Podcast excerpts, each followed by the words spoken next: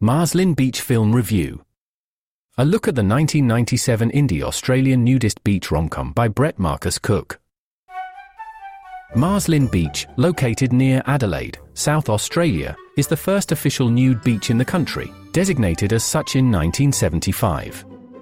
Being an American who has never left their country, I can't tell you much about it, but there's something about the beautiful, pristine beach that led filmmaker Wayne Groom, who grew up and lives in Adelaide, to write and direct a quirky little low-budget romantic comedy there that stands apart from other nudist films.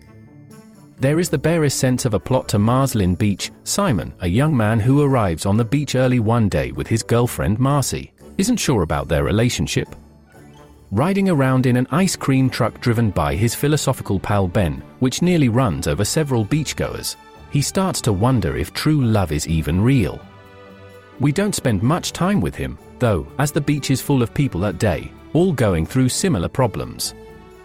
The movie is more a series of vignettes, hopping from one set of characters to the next.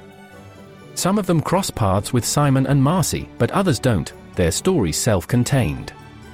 One seemingly happy couple is interrupted by a handsome magician.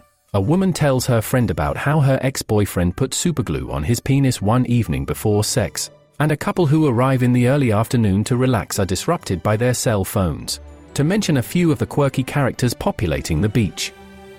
Things get pretty absurd pretty quickly, feeling like a teen sex comedy without any actual sex really happening. Nudism is never mentioned once, despite the movie never leaving the beach and most of the cast being nude.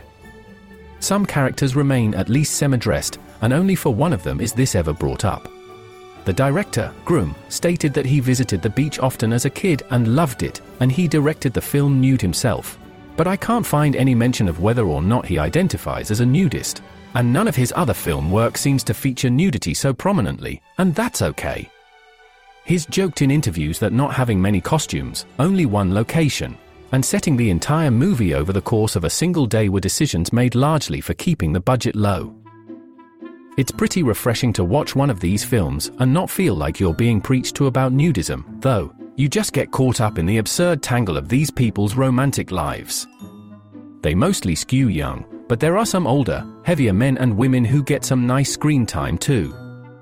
Additionally, the film is surprisingly raunchy with its humor, like the aforementioned superglue incident.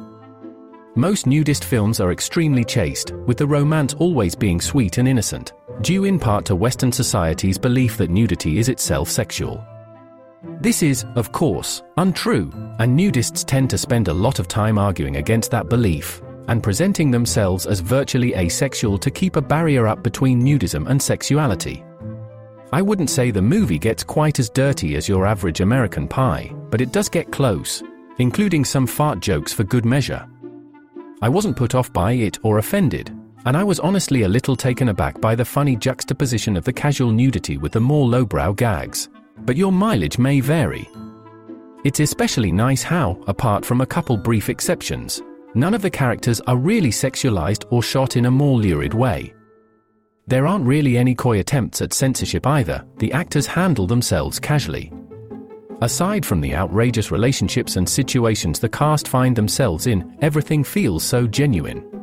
The beach itself is gorgeous, and cinematographer Rodney Bolton takes advantage of the natural light and the gorgeous landscape of sand and cliffs.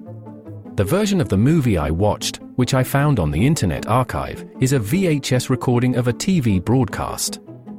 It's fuzzy and low res, there are tracking issues throughout, part of a commercial is accidentally left in, and yet I still found this movie so warm and pleasant to look at.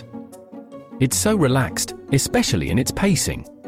The music itself is sparse and a little unusual. I couldn't decide if I liked it or not, but it definitely added to the quirky vibe of the movie. Maslin Beach is a strange little gem of a movie, and I wish there were more like it. Wayne Groom had a clear vision and was able to execute it on a low budget without any real compromise. You can really see his love for the location in every shot.